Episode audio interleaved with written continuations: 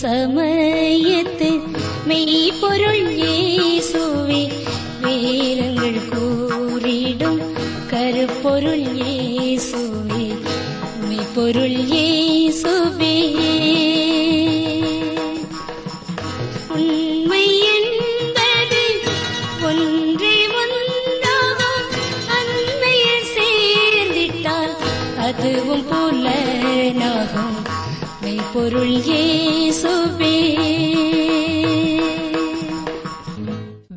ஆராய்ச்சி வானொலி அன்பர்களுக்கு எங்கள் காலை வணக்கங்கள்.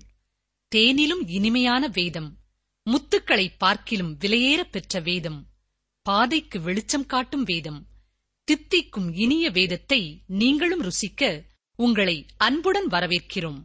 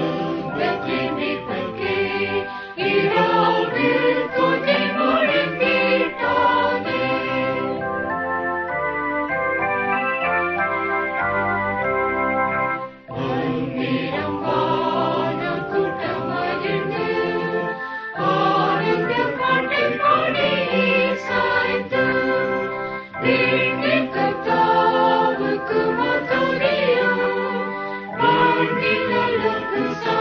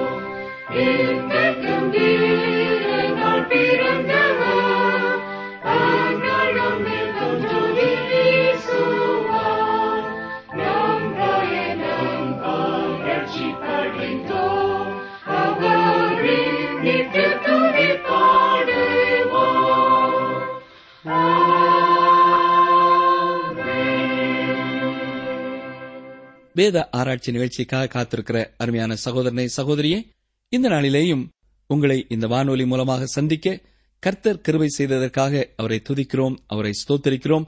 நீங்கள் எழுதிய உங்கள் அன்பின் கடிதங்களுக்காக கர்த்தருக்கு நன்றி செலுத்துகிறோம். நீங்கள் எழுதிய ஜெப குறிப்புகளுக்காக தொடர்ந்து ஜெபிக்கிறோம். கர்த்தரிடத்திலே விசுவாசமாயிருங்கள். கர்த்தர் பெரிய காரியங்களை உங்களுக்கும் செய்வார். இன்று தொடர்ந்து நாம் யாக்கோபு முதலாம் அதிகாரம் இருபத்தி ஆறாம் வசனம் முதல் சிந்திக்கப் போகிறோம். வாசிக்கிறேன் யாக்கோபு முதலாம் அதிகாரம் இருபத்தாறாம் வசனம். உங்களில் ஒருவன் தன் நாவை அடக்காமல் தன் இருதயத்தை வஞ்சித்து தன்னை தேவ பக்தி உள்ளவன் என்று எண்ணினால் அவனுடைய தேவ பக்தி வீணாய் இருக்கும். இங்கே தேவ பக்தி என்று சொல்லப்படுகிற வார்த்தைக்கு லத்தீன் மொழியிலே உள்ள சொல்லின் பொருள் அதோடு கட்டப்பட்டிரு என்பதாகும். இது கிரேக்க மொழியிலே அதிகம் பயன்படுத்தப்படவில்லை. அவர் எகிப்திய ஆசாரியர்களின் சமயத்தை குறித்து அங்கே குறிப்பிட்டு பேசுகிறார். இது சமய சடங்காச்சாரங்களை செய்வது குறித்தும் வெளிப்பிரகாரமான விழாக்களை குறித்தும் சொல்லுகிறதாக இருக்கிறது. இன்றைய நாட்களிலே உலகெங்கிலும் கணக்கிட்டு பார்த்தால் கணக்கில் அடங்கா சமயங்கள் அன்றிலிருந்து இன்று வரைக்கும் காணப்படுவதை பார்க்கலாம். அதிலே அநேகர் தீவிரமான பக்தியுடையவர்களாக காணப்படுகிறதையும் பார்க்கிறோம். நாம் கிறிஸ்தவத்தை ஒரு சமயம் என்று சொல்லக்கூடாது. இதிலே சில வெளிப்படையான சடங்காச்சாரங்கள் காணப்பட்டாலும் இது ஒரு சமயம் அல்ல இது ஒரு நபரை குறிக்கிறது. அவர் இயேசு கிறிஸ்துவே. நீங்கள் ஒன்று அவரை உடையவர்களாக இருக்க வேண்டும் அல்லது அவரை உடையவர்களாக இல்லாதிருக்க வேண்டும். யாக்கோபு அப்போஸ்தலன் கூறுகிறது என்னவென்றால் ஒரு தேவ பக்தியுள்ள மனுஷன் தன்னுடைய பேச்சை கட்டுப்படுத்தாமல் இருந்தால் அவனுடைய பக்தி எப்படிப்பட்டதா இருந்தாலும் அது வீண் என்று சொல்லுகிறார். சரி ஒரு தேவ பிள்ளையின் நாவு எப்படிப்பட்டதாக இருக்க வேண்டும்? அப்போஸ் நான் யாக்கோபு இதை குறித்து மூன்றாம் அதிகாரத்திலே விளக்கமாக சொல்லுகிறார். அங்கே தேவனுடைய பிள்ளை தன்னுடைய நாவை எவ்வாறு கடிவாளம் போட்டு கட்டுப்படுத்த வேண்டும் என்பதை அழகாக சொல்லிக் கொடுக்கிறார். இன்றைய நாட்களிலே சபையில் உள்ள உறுப்பினர்களிலே அநேகர் தங்களுடைய நாவை கட்டுப்படுத்தாதவர்களாகவே காணப்படுகிறார்கள். ஆகவே அவர்கள் கூறுவதிலே பாதியை கூட நம்ப இயலாத நிலையிலே இன்று இருக்கிறோம். அருமையானவர்களே நீங்கள் உங்கள் நாவை கட்டுப்படுத்துகிறவர்களாக இருக்கிறீர்களா என்பதை சற்றே எண்ணி பாருங்கள். தேவையில்லாத வார்த்தைகளையும் பயனற்ற மற்றவருடைய குறைகளை குறித்து மட்டும் பேசிக் கொண்டிருப்போம் என்றால் நமது வாழ்க்கையிலே நாம் மற்றவர்களுக்கு ஆசீர்வாதமானவர்களாய் இல்லாதது மட்டுமல்ல நமது பக்தியும் வீணாயிருக்கும் என்று சொல்லுகிறார் யாக்கோபு முதலாம் அதிகாரம் இருபத்தி ஏழாம் வசனத்தை பாருங்கள். திக்கற்ற பிள்ளைகளும் விதவைகளும் படுகிற உபத்திரவத்திலே அவர்களை விசாரிக்கிறதும் உலகத்தால் கரைப்படாதபடிக்கு தன்னை காத்துக் கொள்கிறதுமே பிதாவாகிய தேவனுக்கு முன்பாக மாசில்லாத சுத்தமான பக்தியாய் இருக்கிறது. இது ஒரு சிறந்த வாக்கியம். மாசில்லாத என்பது எதிர்மறையான ஒரு வார்த்தை சுத்தமான என்பது நேர்மறையான ஒரு வார்த்தை. இது இரண்டும் ஒரே இடத்திலே சேர்ந்து வருகிறது. ஒரு சரியான பக்தியை உடையவர்களாக நீங்கள் இருக்க வேண்டுமென்றால் இந்த இரண்டையும் உடையவர்களாக இருக்க வேண்டும். கிறிஸ்தவம் இதை கொடுக்க வேண்டியது அவசியம். திக்கற்ற பிள்ளைகளும் விதவைகளும் படுகிற உபத்திரவத்திலே அவர்களை விசாரிக்கிறதும் என்று வசனத்தின் துவக்கத்திலே பார்க்கிறோம். இது நேர்மறையான பகுதி. ஒரு தேவனுடைய பிள்ளை இந்த உலக மக்களின் துக்கத்தோடு பிரச்சனைகளோடு தனிப்பட்ட தொடர்புடையவராக இருக்க வேண்டியது அவசியம். இந்த காரியத்திலே உலகத்தில் உள்ள தலைவர்கள் மிகவும் புத்திசாலிகள். அவர்கள் எங்கே ஒரு பிரச்சனை எங்கே ஒரு துயர சம்பவம் நடந்துவிட்டாலும் உடனே நேரிலே சென்று கை கொடுத்து அவர்களை ஆறுதல் படுத்திவிட்டு வந்து விடுவார்கள். இதேபோல விசுவாசிகளும் காணப்பட வேண்டும். அவர்கள் நான்கு சுவர்களுக்குள்ளே அடைக்கப்பட்ட பக்தியுடையவர்களாக இல்லாமல் வீதி வரை செல்லும் பக்தியுடையவர்களாக இருக்க வேண்டும். தெருவுக்கு சென்று மக்களின் துன்ப துயரங்களிலே பங்கு பெறுகிறவர்களாக இருத்தல் வேண்டும். தனிப்பட்ட முறையிலே கருணையுடன் உதவியுடன் இளைய மனதுடன் சென்று அவர்களை தேற்றி நல்வாழ்விற்கு உதவி செய்ய வேண்டும். உலகத்தால் கரைபடாதபடிக்கு தன்னை காத்துக் கொள்கிறதுமே என்று வசனத்திலே பார்க்கிறோம். இது எதிர்மறையான பக்கம். உலகத்தோடு தொடர்புடையவர்களாக இருக்க வேண்டும் என்பதற்காக இந்த உலக காரியங்களால் நம்மை கரைப்படுத்திக் கொள்ள வேண்டும் என்பது அர்த்தமல்ல. விசுவாசிகளான நாம் இந்த உலகத்திலே வாழ்ந்தாலும் இந்த உலகத்துக்கு உரியவர்கள் அல்ல என்பதை மனதிலே கொண்டு வாழ வேண்டும். உதாரணம் ஒன்றை சொல்லுகிறேன் கவனியுங்கள். ஒரு சிறுவனுடைய தாயார் நோயினாலே மறித்து போனார்கள். தகப்பனாரும் ஏழை. இந்த வேளையிலே உறவினர்களிலே ஒரு குடும்பத்தினர் அந்த சிறுவனை எடுத்து வளர்க்க வேண்டும் என்று விரும்பினார்கள். ஆகவே அவர்கள் அந்த தகப்பனாரிடத்திலே நீங்கள் உங்களுடைய மகனை எங்களுக்கு தாருங்கள். நீரோ ஒரு ஏழை அவனை கவனிப்பது கடினம். நாங்கள் அவனுக்கு தேவையான எல்லா வசதிகளையும் கொடுத்து அழகாக வளர்த்துக் கொள்கிறோம் என்றார்கள். உடனே அந்த தகப்பனார் தன் மகனிடத்திலே இதை குறித்து பேசினார். மகனே நீ அந்த மாமா வீட்டிற்கு போய் அவர்களோடு இருந்து கொள். அவர்கள் உனக்கு நல்ல புதிய புதிய ஆடைகளையும் நல்ல நல்ல விளையாட்டு சாமான்களையும் இனிப்பு பண்டங்களை எல்லாம் தருவார்கள். சரியா? என்று கேட்டார். உடனே அந்த சிறுவன் என்ன சொல்லியிருப்பான் என்று நினைக்கிறீர்கள்? நான் போக மாட்டேன் என்றான். ஏன் என்று தகப்பனார் கேட்டார். அதற்கு சிறுவன் ஏனென்றால் அவர்களால் உங்களை எனக்கு தர முடியாது எனக்கு நீங்கள் போதும் என்றானாம். ஆம் அருமையானவர்களே நீங்கள் உலகத்திற்குள்ளே சென்றாலும் இயேசு போதும் என்பதிலே உறுதியாக இருக்க வேண்டும். நீங்கள் உலகத்திலே உள்ளோருக்கு அன்பையும் பாசத்தையும் கரிசனையையும் காண்பித்தாலும் உங்களை உலகத்தால் கரைபடாதபடிக்கு காத்துக்கொள்ள வேண்டியது மிகவும் அவசியம். நாம் உலகப் பொருளோடு ஒன்றிணைந்து எளிதாக போய்விடும் வாய்ப்பு அதிகம் இருக்கிறது. ஆனால் இது ஆபத்தாக போய் முடியும் என்பதிலே சந்தேகமில்லை. அருமையானவர்களே நீங்கள் இயேசு மட்டும் எனக்கு போதும் என்று வாழ்கிறீர்களா? அல்லது இயேசுவும் வேண்டும் உலகமும் வேண்டும் என்று வாழ்கிறீர்களா? அப்படி வாழும் பொழுது உங்கள் வாழ்க்கையிலே கரை ஏற்பட்டுவிடும் என்பதிலே சந்தேகமில்லை.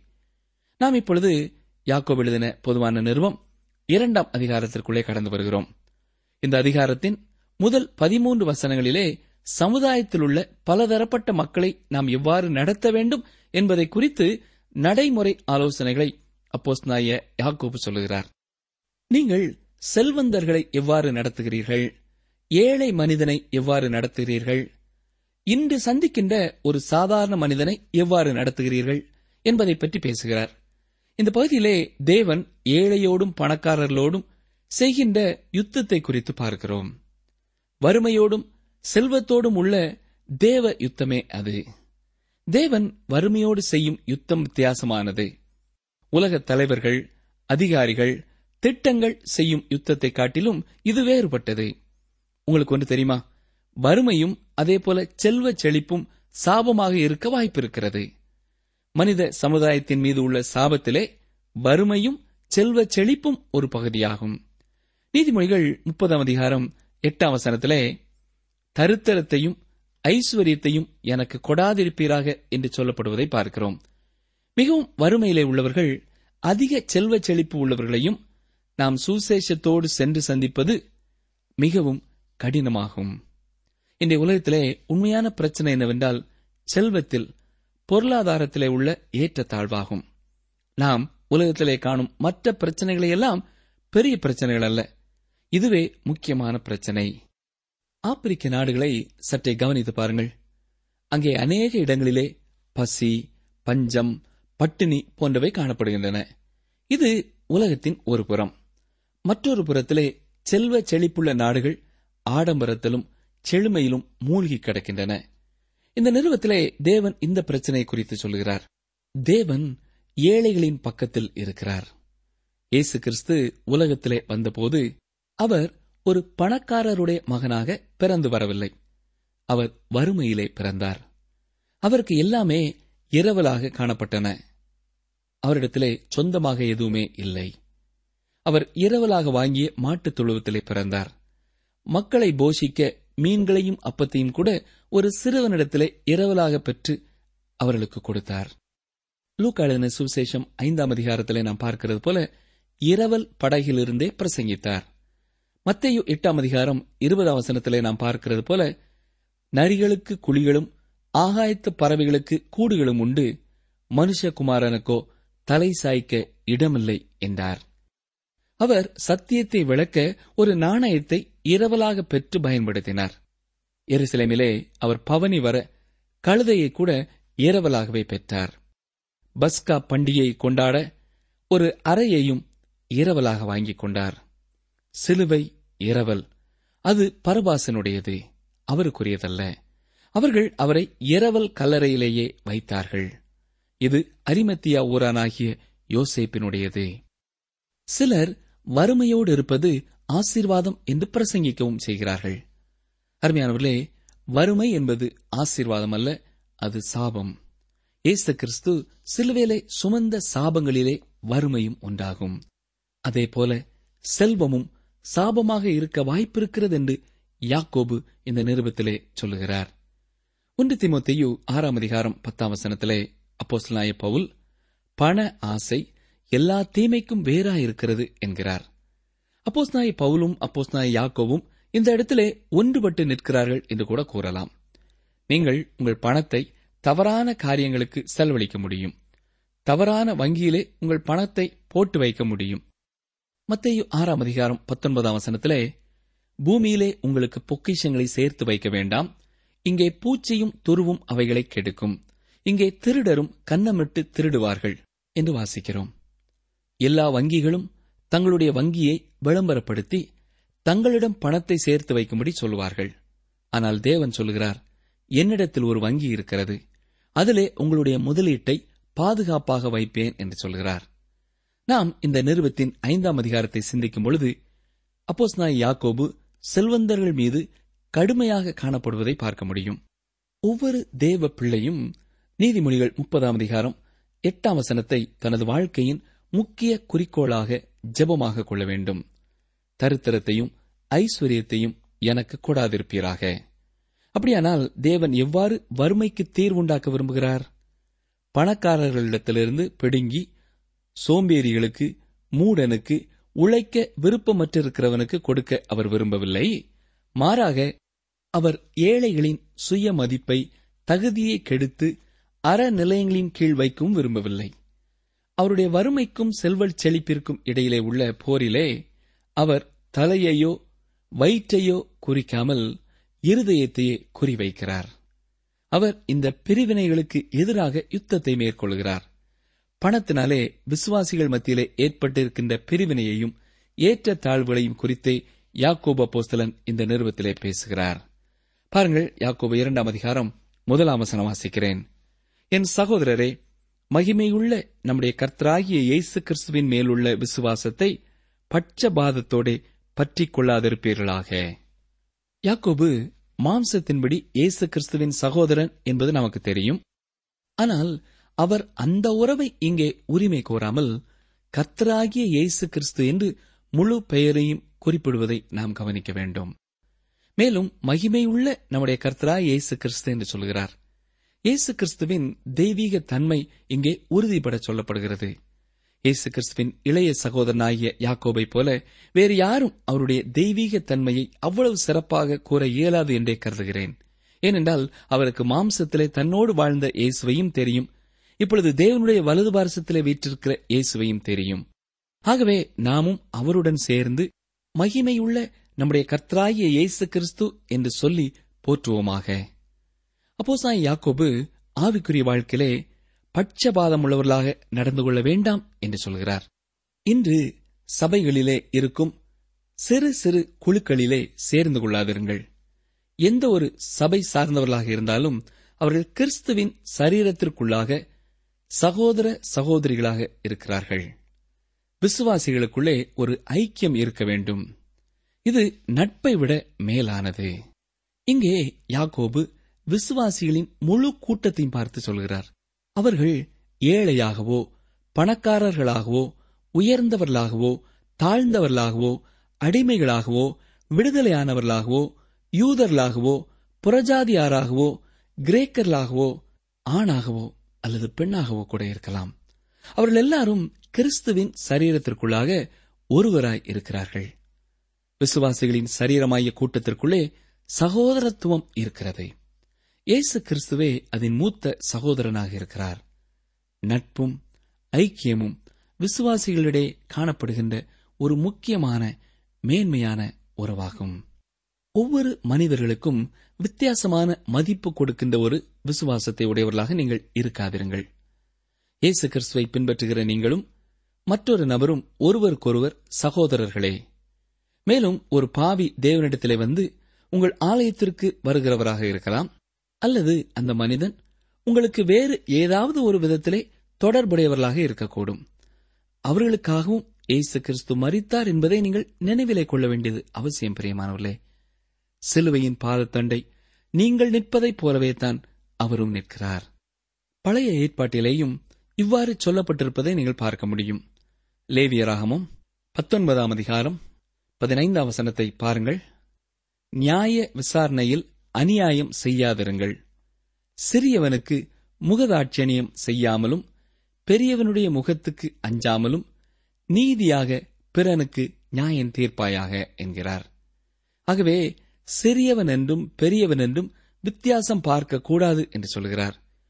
மோசையின் நியாயப்பிரமாணத்திலே தேவன் இவ்விதமாக எச்சரிக்கிறார். சீமோன் பேதிரு இந்த ஒரு பாடத்தை யோப்பா பட்டணத்திலே வைத்து கற்றுக்கொண்டார். தேவன் வானத்திலிருந்து ஒரு துப்பட்டியிலே அநேக தீட்டுள்ள மிருகங்களை வைத்து அவருக்கு காண்பித்து அதை உண்ணும்படியாக கேட்டுக்கொண்ட பொழுது இதை கற்றுக்கொண்டார். பேதரு அந்த அனுபவத்திலே தான் பெற்றுக்கொண்ட காரியத்தை தான் இவ்வாறு முடிவுரையாக சொல்லுகிறார். சிலர் பத்தாம் அதிகாரம் முப்பத்தி நான்காம் வசனத்திலே தேவன் பட்சபாதம் உள்ளவர் அல்ல என்கிறார். அடுத்ததாக இதை விளக்குவதற்காக ஒரு சிறந்த எடுத்துக்காட்டை யாக்கோபு கொடுப்பதை நாம் கவனிக்கலாம். யாக்கோபு இரண்டாம் அதிகாரம் இரண்டாம் வசனம் பாருங்கள். ஏனெனில் பொன் மோதிரமும் மினுக்குள்ள வஸ்திரமும் தரித்திருக்கிற ஒரு மனுஷனும் கந்தையான வஸ்திரம் தரித்திருக்கிற ஒரு தரித்திரனும் உங்கள் ஆலயத்தில் வரும்போது இங்கே ஆலயம் என்று சொல்லப்படுவது ஜெப ஆலயத்தை குறிக்கிறது. யூத கிறிஸ்தவர்கள் ஜெப ஆலயங்களிலேயே பெரும்பாலும் கூடி தேவனை ஆராதித்தார்கள். அவர்களுக்கென்று அவர்கள் தனி கட்டிடங்களை கட்டிக்கொள்ளவில்லை. அடிக்கடியாக அவர்கள் வீடுகளிலேயே கூடி வந்து தேவனை ஆராதித்தார்கள். சில இடங்களிலே அவர்கள் யூத ஜெப ஆலயங்களை வாடகைக்கு எடுத்து தேவனை தொழுது கொண்டார்கள். இந்த யூத கிறிஸ்தவர்கள் ஞாயிற்றுக்கிழமைகளிலே தேவனை தொழுது கொண்டார்கள். ஆகவே சனிக்கிழமைகளிலே தேவனை தொழுது கொண்ட யூதர்களுக்கும் இவர்களுக்கும் பிரச்சனை எழும்ப வாய்ப்பில்லாமற் போயிற்று. அடுத்ததாக பொன் மோதிரமும் மினுக்குள்ள வஸ்திரமும் என்று வசனத்திலே பார்க்கிறோம். பொன் மோதிரம் என்று சொல்லும் பொழுது அந்த ஐஸ்வர்யவான்கள் ஒரு மோதிரம் தான் அணிந்திருப்பார்கள் என்று நினைக்கக்கூடாது அவர்களுடைய விரல்கள் முழுவதிலேயும் மோதிரமாக அணிந்திருப்பார்கள். தங்களுடைய செல்வாக்கை காண்பிப்பதற்காக அவ்வாறு செய்தார்கள். மினுக்குள்ள வஸ்திரம் என்பது விலையேறப்பட்ட சிறந்த பிரகாசமான ஆடைகளாகும். ஏழைகள் உடுத்தி வரும் ஆடைகளுக்கும் இதற்கும் மிகுந்த வித்தியாசம் இருக்கும். ஒருவர் சொன்னார் சிலர் கண்களை மூடி பிரார்த்திக்க தேவாலயம் செல்கிறார்கள். சிலர் கண்களை திறந்து மற்றவர்களின் ஆடம்பரங்களை காணச் செல்கிறார்கள் என்று சொன்னார். ஆம் இன்று தேவாலயத்திற்கென்றே விசேஷித்த ஆடைகளை உடுத்தி மிகவும் மினுக்காக வர விரும்புகிறார்கள். அதில் ஆடம்பரம் காணப்படுகிறது. செல்வந்தனான மனிதன் தேவாலயத்திற்குள் நுழையும் முன்னர் ஒரு பெரிய பவனியையே நடத்தி விடுவான் லூக்கா எழுதின சுவிசேஷம் பதினாறாம் அதிகாரம் பத்தொன்பதாம் வசனத்திலே இயேசு கூறிய அந்த ஐஸ்வர்யவானைப் போலவே இவன் இருக்கிறான். அங்கே லாசுரையும் ஐஸ்வர்யவானையும் குறித்து இயேசு தெளிவாய் சொல்லியிருக்கிறார். ஐஸ்வர்யமுள்ள ஒரு மனுஷன் இருந்தான். அவன் இரத்தாம்பரமும் விலையேற பெற்ற வஸ்திரமும் தரித்து அனுதினமும் சம்பிரமமாய் வாழ்ந்து கொண்டிருந்தான். அதாவது அவனுடைய வீட்டிலே எப்பொழுதும் விருந்துதான். மாறாக யாக்கோபு இங்கே குறிப்பிடுகிற ஏழையான மனிதன் கந்தையான அழகற்ற துணியோடு ஆலயத்திற்கு வந்தான். அவனுடைய உடை வேண்டுமானாலும் சுத்தமானதாக இருந்திருக்கலாம். இருந்தபோதிலும் ஆங்காங்கே ஒட்டு போட்ட துணியானது அவனுடைய ஏழ்மையை வெளிப்படுத்தியது. அவனுடைய பொருளாதார நிலை பரிதாபமானது. அவன் விசேஷமாக காணிக்கை கொண்டு வர இயலாதவன். அவன் வேண்டுமானால் சிறந்த நாட்களை பார்த்திருக்கலாம் ஆனால் சிறந்த நாட்களுக்கான ஆடைகளை பார்த்திராதவன். யாக்கோபு இந்த இரண்டு விதமான மாறுபட்ட நிலைமைகளில் உள்ள மனிதர்களை நம் முன்னே வைக்கிறார். இதில் ஒவ்வொருவரும் சமுதாய ஏணியிலே ஒவ்வொன்றில் உச்ச நிலையிலே இருந்தார்கள். ஒரு ஊழியர் தன்னுடைய அனுபவத்தை இவ்வாறு சொல்கிறார். அவர் மிகவும் விலையுயர்ந்த ஆடையை அணிந்துதான் பிரசங்கிக்க வருவாராம். நான் ஒரு பிரசங்கியார். அநேகர் முன் நிற்க வேண்டியதாயிருக்கிறது. ஆகவே அதற்கேற்றபடி உடை உடுத்த வேண்டும் என்று உடுத்த ஆரம்பித்தவர். இவ்வாறு மிகவும் விலையுயர்ந்த ஆடைகளை உடுத்த ஆரம்பித்து விட்டார். ஆனால் அவர் ஒரு நாள் ஆராதனையிலே வைத்து அங்கே வந்திருந்த ஒரு தம்பதியரை பார்த்தார். அவர்கள் மிகவும் வசதி படைத்தவர்களாக இருந்தாலும் சாதாரணமான உடைகளோடு வந்திருந்ததை கவனித்தார். ஆகவே அந்த ஊழியர் தனக்குள்ளே ஐயோ தேவனை ஆராதிக்க வருகிற நான் தகுதியற்ற விதமாக உடையணிகிறேனே ஊழியனாகிய எனக்கு இவ்வளவு ஆடம்பரமான உடை தேவையில்லையே என்பதை எண்ணி உணர்ந்தார்.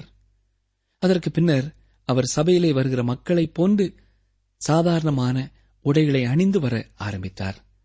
அருமையானவர்களே உடையை மிகவும் முக்கியத்துவப்படுத்துவதிலே உள்ள ஆபத்தை நீங்கள் உணர்ந்து கொள்ள வேண்டியது அவசியம். நாம் தேவனை ஆராதிக்கச் செல்கிறோமே ஒழிய நம் தகுதியை காண்பிப்பதற்காக ஆராதனைக்கு செல்லவில்லை என்பதை அறிந்து செயல்பட வேண்டும். நாம் ஒவ்வொருவரும் மற்றவர்களின் பக்தி விருத்திக்கு உதவியாக இருக்க வேண்டுமே ஒழிய இடையூறாக இருக்கக்கூடாது. நம்முடைய உடையோ ஆடம்பரமோ செல்வமோ பேச்சோ மற்றவர்களின் பக்திக்கு இடறுதலாக ஆகாதபடிக்கு பார்த்துக் கொள்ள வேண்டும். அப்போஸ் நாய பவுல் ரோமர் பதினைந்தாம் அதிகாரம் இரண்டாம் மூன்றாம் வசனங்களில் என்ன சொல்லியிருக்கிறார்? நம்மில் ஒவ்வொருவரும் பிறனுடைய பக்தி விருத்திக்கு ஏதுவான நன்மை உண்டாகும்படி அவனுக்கு பிரியமாய் நடக்க கடவன். கிறிஸ்துவும் தமக்கே பிரியமாய் நடவாமல் உம்மை நிந்திக்கிறவர்களுடைய நிந்தைகள் என்மேல் விழுந்தது என்று எழுதியிருக்கிறபடியே நடந்தார். ஜபிப்போமா? கிருபை நிறைந்த நல்ல ஆண்டவரே இன்றும் உடைய வசனத்தின் மூலமாய் எங்களுக்கு உணர்த்திய உண்மைகளுக்காக நாங்கள் உமக்கு ஸ்தோத்திரம் செலுத்துகிறோம். ஆண்டவரே இந்த உலகத்திலே தேவையுள்ள மக்களின் தேவைகளை சந்திக்கத்தக்கதாக எங்கள் மனம் திறந்ததாய் இருக்க எப்பொழுதும் எங்களை காத்துக்கொள்ளும். கஷ்டங்களிலே பிரச்சனைகளிலே இருக்கிறவர்களுக்கு நாங்கள் போய் அவர்களுக்கு உதவி செய்யக்கூடிய மனப்பக்குவத்தை தாரும். அதே சமயத்திலே உலகத்தால் நாங்கள் கரைபடாதபடிக்கு எங்களை காத்துக்கொள்ளும் ஞான இருதயத்தையும் தர வேண்டும் என்று கெஞ்சுகிறோம். அண்டவரே எங்களுடைய பக்தியானது மாசு இல்லாத சுத்தமான பக்தியாயிருக்க நீரே உம்முடைய தூய ஆவியின் பலனை எங்களுக்கு தாரும். இந்த உலகத்திலே எங்களை நீர் எந்த நிலையிலே வைத்திருக்கிறீரோ அந்த நிலையை குறித்து நாங்கள் ஜாக்கிரதை உள்ளவர்களாயிருக்க எங்களுக்கு உதவி செய்யும். எங்களுக்கு செல்வத்தை கொடுத்திருப்பீர் என்றால் நாங்கள் ஆடம்பரத்தினாலே மற்றவர்களுக்கு இடையூறாய் வாழாதபடி காத்துக்கொள்ளும். நாங்கள் ஏழைகளாய் இருப்பதனாலே எங்களுடைய குறைவுகள் மற்றவர்களோடு கூட எங்களுக்கு இருக்கக்கூடிய ஐக்கியத்தை தடை செய்யாதபடி காத்துக்கொள்ளும். எப்பொழுதும் திருச்சபையிலே உம்முடைய அன்பும் உம்முடைய ஐக்கியமும் காணப்படத்தக்கதாக எங்களுடைய வாழ்க்கையை நாங்கள் அர்ப்பணிக்கிறோம். ஏசு கிறிஸ்துவ நாமத்தினாலே தாழ்மையோடு ஜெபிக்கிறோம் பிதாவே. ஆமேன். நீங்கள் தொடர்பு கொள்ள வேண்டிய எமது முகவரி வேத ஆராய்ச்சி டி டபிள்யூ ஆர் தபால் பெட்டி எண் நூற்று முப்பத்தி நான்கு திருநெல்வேலி இரண்டு தமிழ்நாடு. எங்கள் தொலைபேசி எண் தொன்னூற்று நான்கு நாற்பத்தி இரண்டு இருபத்தி ஐந்து இருபத்தி ஆறு இருபத்தி ஏழு. மற்றும் ஒரு தொலைபேசி எண் ஒன்பது ஐந்து எட்டு ஐந்து நான்கு ஆறு பூஜ்ஜியம் நான்கு ஆறு பூஜ்ஜியம். எங்கள் இமெயில் முகவரி Tamil DTP at radio eight eight two dot com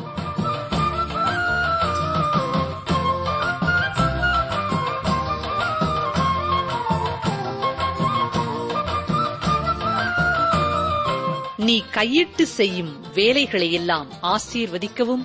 கர்த்தர் உனக்கு தமது நல்ல பொக்கிஷ சாலையாகிய வானத்தை திறப்பார்.